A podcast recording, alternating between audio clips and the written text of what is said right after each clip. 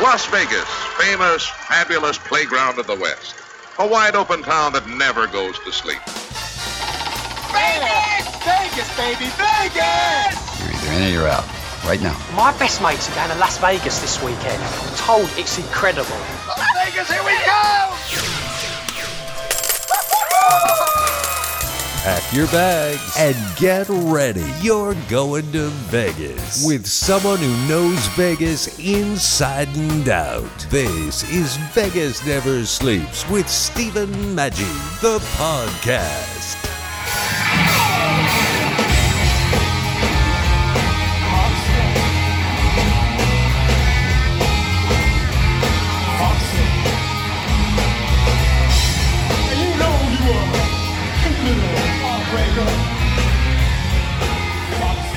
There are great tribute shows around Las Vegas. You all know that, but one of the really interesting ones is available now.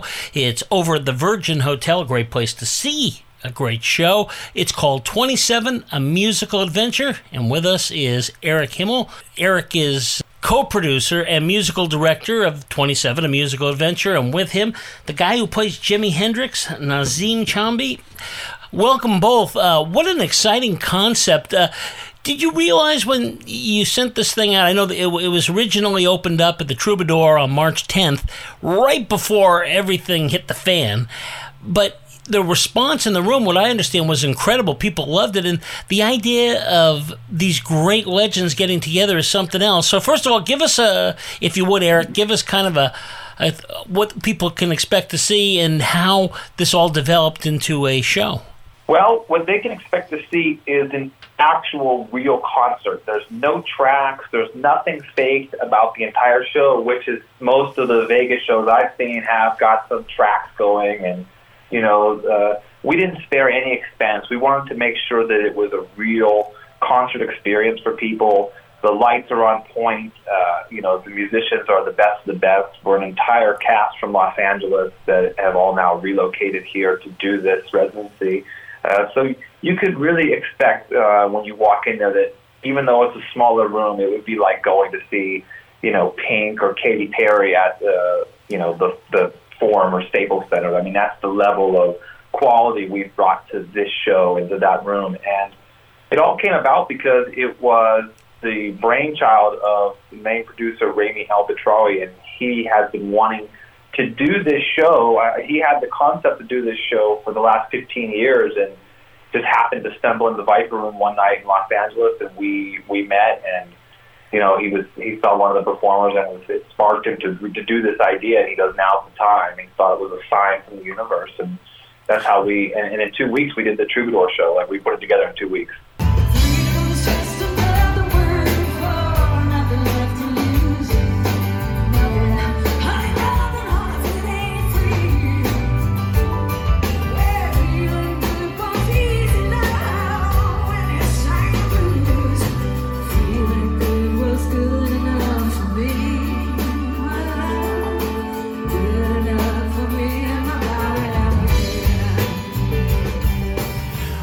It's a fantastic idea. The fact that these great, great entertainers died at age 27, and you look at them and the the quality of and the importance they had in the business is just so shocking and so forth.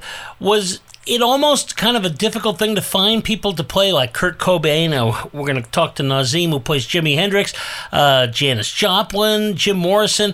I mean, these were more than just great entertainers. They were all kind of um, leaders in terms of cultural changes in music and so forth.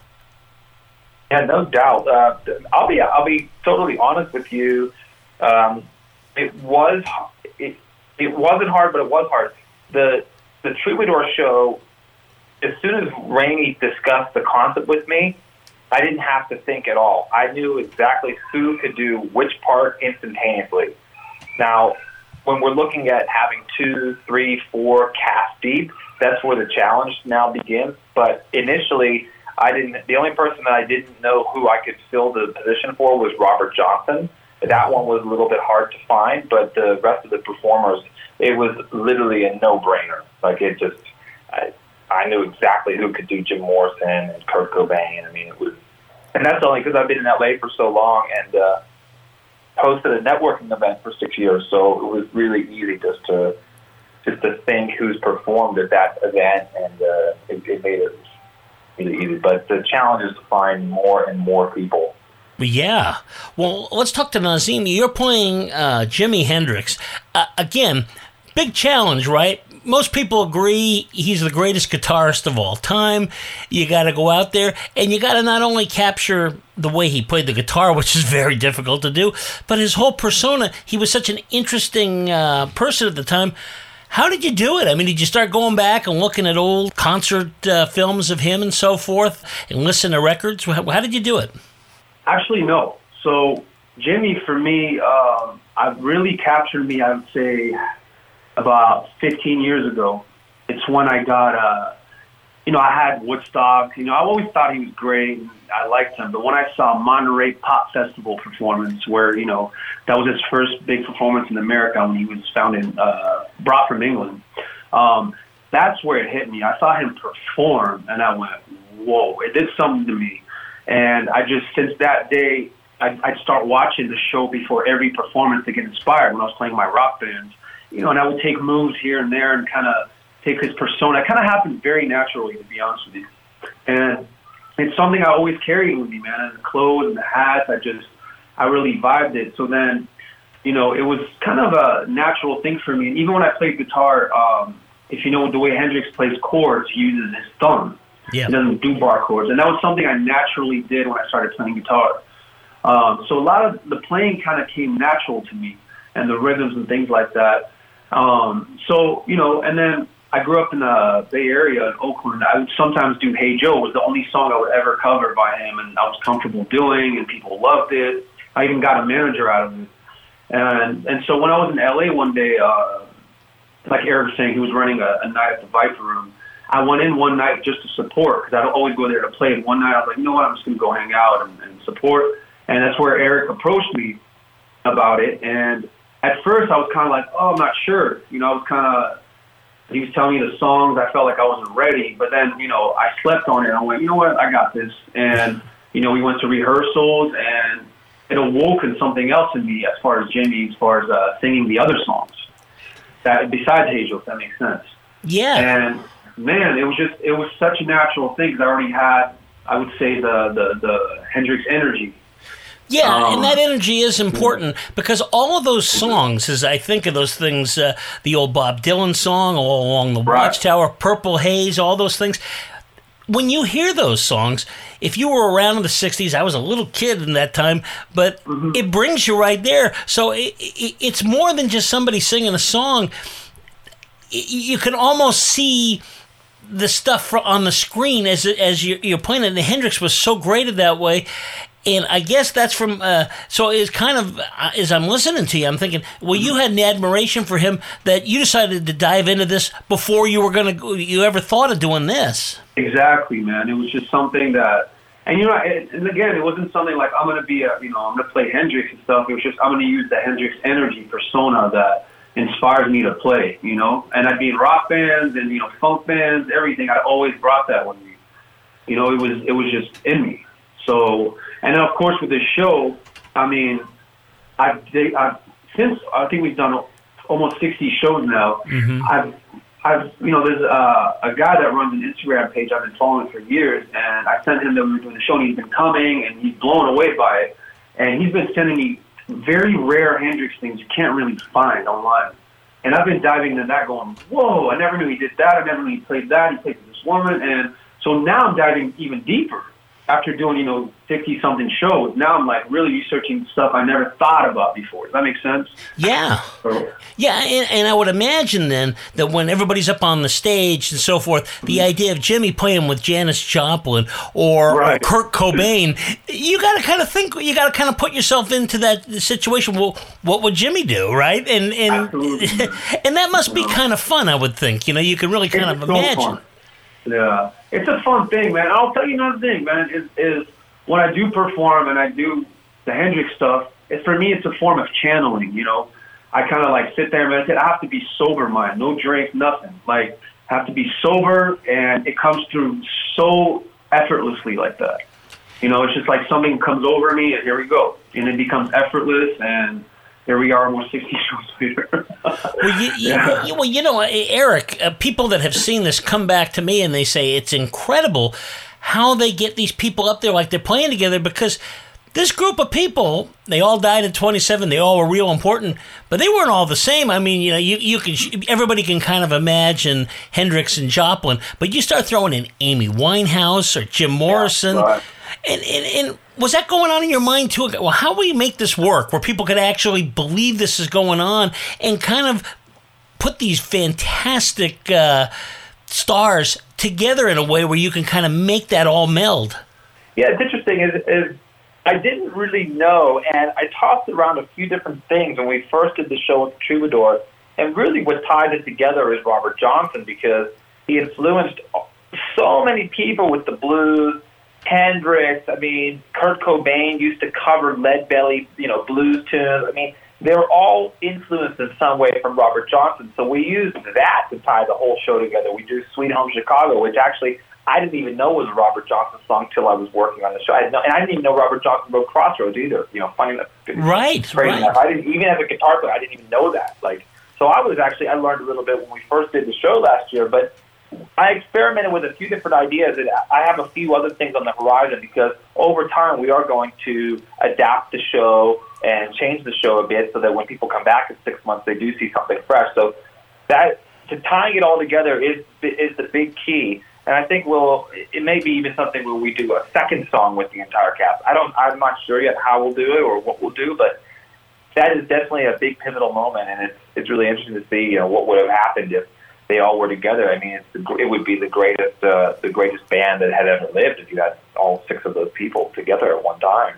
Uh, no question. It's a super group, no doubt. Yeah, it's a fantasy camp, basically, of the Yeah. great rockers. Yeah. Because you take Kurt, and I'm wondering how have audiences responded? Because I imagine you have a certain group of people that just love Kurt Cobain. I mean, they're going for Cobain, right? And you have somebody else with Amy Winehouse, and maybe you know, and then for Jimi. Is it one of those things where you, you kind of like, if you're a Cobain person, you go for Cobain, but then you sit through this and realize, wow, there's some other great ones too?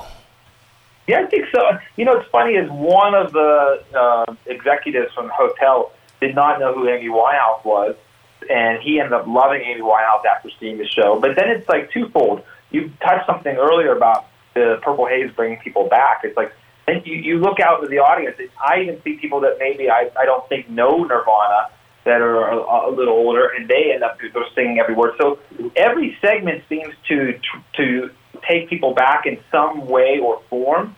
And but the funny thing is, is for me playing a show, I have like a different favorite every night. Like it's interesting how everybody. It's almost like everybody's trying to outdo each other as as Janis comes on, Nazim comes on, and then the the Jim Morrison comes on. It's like they're all they're all trying to outdo each other the whole night. And sometimes you know uh, the Kurt Cobain guy like one night the, guitar flew across the crowd into the back onto the stage. I'm like, wow. Like, you end up having, and people that have seen the show multiple times say the same thing too. Like, oh, I really like this one tonight and that one tonight. And you know, it, is interesting. I think I think this show is so to the point that people just get encapsulated from the beginning. You're really lost for for 95 minutes. It's it's really uh, it really takes you on a journey. You you'll probably will like the rest.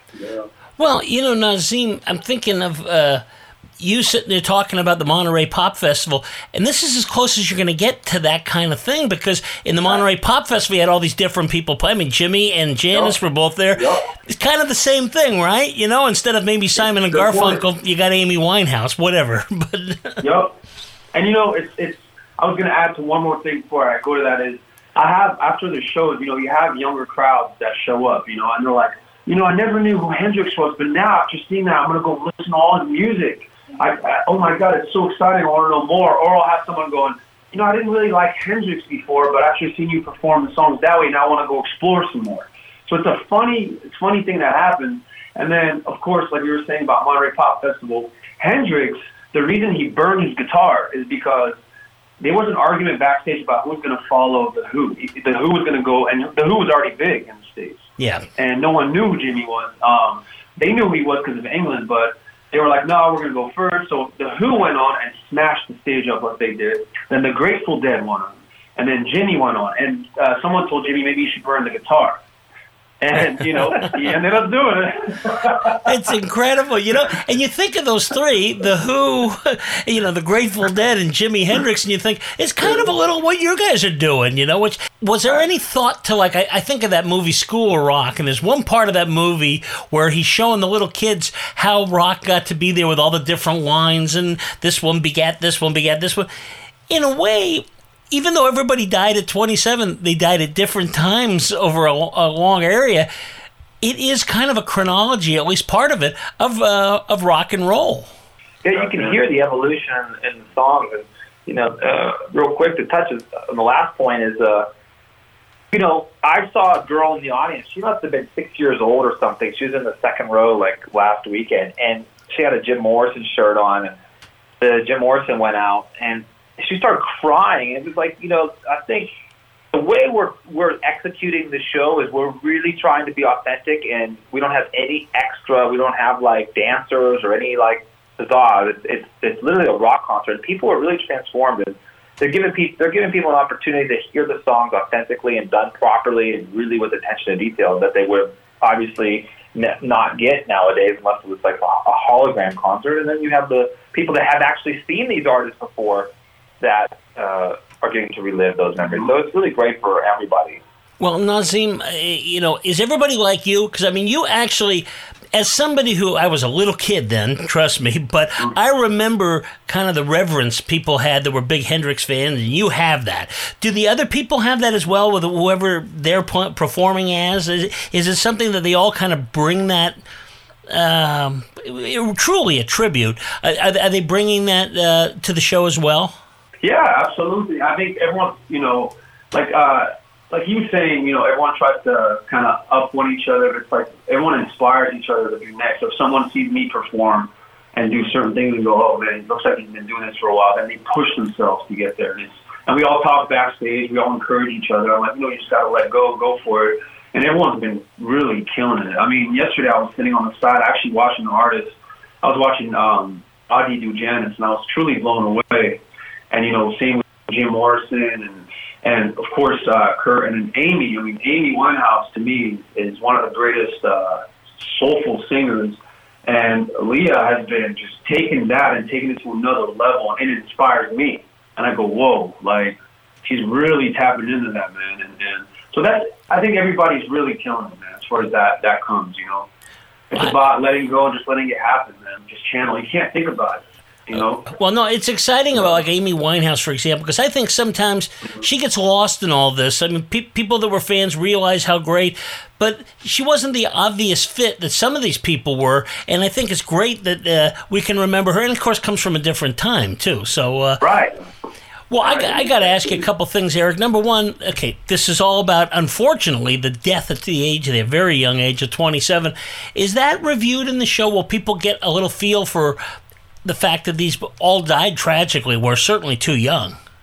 Yeah, it's it, we actually have the show narrated in the in between segments by John O'Hurley, the Great. actor that was on Seinfeld. He played Elaine's boss, Mr. Peterman. He, yeah. he narrates the show, and throughout the segment, you learn about the artist. You learn about uh, the things that they did, like you know how Janis Joplin was such a big figure in the counterculture movement, and in fact, you know we all just took a trip to San Francisco over the weekend and did a free promo show there. And it, I was telling Nazim last night, right before he uh, he went on stage, we were I was on the side of the stage. I walked down to switch guitars. I go, man, going on that trip now because I had never actually been to the Haight Ashbury district of San Francisco. I've been there a bunch. I never went to Haight Ashbury.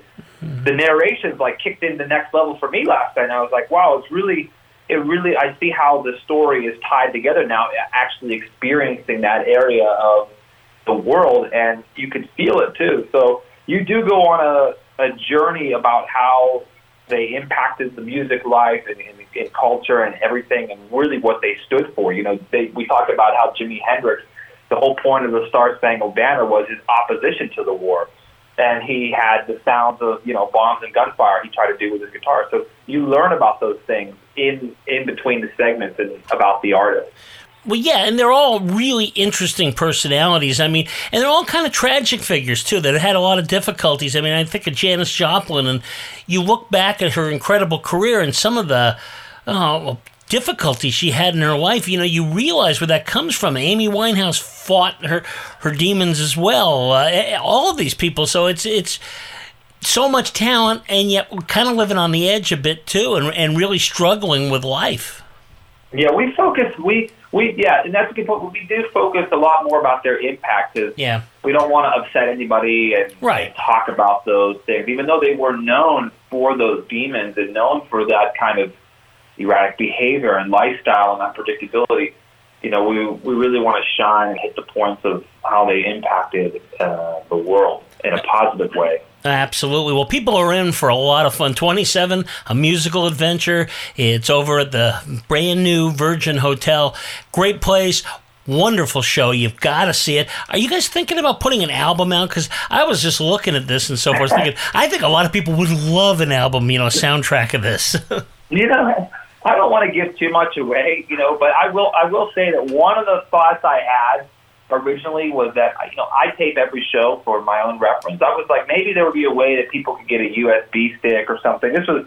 I, I, I decided against it, but I was like initially like maybe they could take a USB stick of each show they come to. But we have discussed the possibility of maybe doing doing one recording. But I will tell you that we will have more shows coming in more cities very soon. So that's been that's kind of taken over the focus. But we we definitely have thought about like you know if you if you've seen Rent and any other Broadway or musical, Right. they do usually put an album out of the original cast and such. So that's it's been in the it's on the back burner for sure, but it's it's there. It would be great to do that. I think. Well, Eric, Nazim, thank you so much for being with us. And everybody, go see this. It, one more time, is 27, a musical adventure. And uh, let us know, guys, when you are going to more places. We'll announce it across the country. We want to follow this because I think it's for those of us that love that that whole music. And really, I think the best thing, the most interesting thing about the show is seldom do you have a thing where there's different types of music all meld together. It's really kind of a, a wonderful show. I think people will love it. Thank you so much. Well, that's- Appreciate that. Let's go to Vegas, baby. Let's go tonight. Let's go to Vegas. We'll stay up all night. Alright, alright. Let's go to Vegas, baby. Let's get away. Let's get away. Who wants to live forever when we can have the day? What if every dollar you invested into your training program turned into $30 of revenue? What if your learning program was so engaging that your employees looked forward to annual trainings? And what if you could monitor the success and effectiveness of your curriculum with quantifiable metrics? Go to training.epsilonxr.com. E learning has made each of these scenarios possible, utilizing tools such as virtual and augmented reality, simulations, and online instructor led training provides a safe environment for employees to learn at their own pace. Go to training.epsilonxr.com. Here at Epsilon XR, we have 50 years of experience in creating powerful and effective training programs. We combine proven training methods with cutting edge technology to create immersive training experiences. Are you ready to take your training program to the next level? Go to training.epsilonxr.com. Training.epsilonxr.com. Have your collectibles taken over your house? Well, maybe it's time for those treasures to find a new home, and I've got just the place to help you do that. The place to go is Baseball Cards and Bobbleheads, where they are always buying. Baseball Cards and Bobbleheads has over 35 years of experience buying collections of sports cards, memorabilia, bobbleheads, toys, action figures, comic books, Hot Wheels, Star Wars, movie posters, and more. If you've collected it, there's a good chance they'll buy it. No collections are too large or too small. Call Baseball Cards and Bobbleheads at 310 534 4180 or text them pictures of your collection. That number again is 310 534 4180. That's 310 534 4180. Baseball Cards and Bobbleheads 310 534 4180.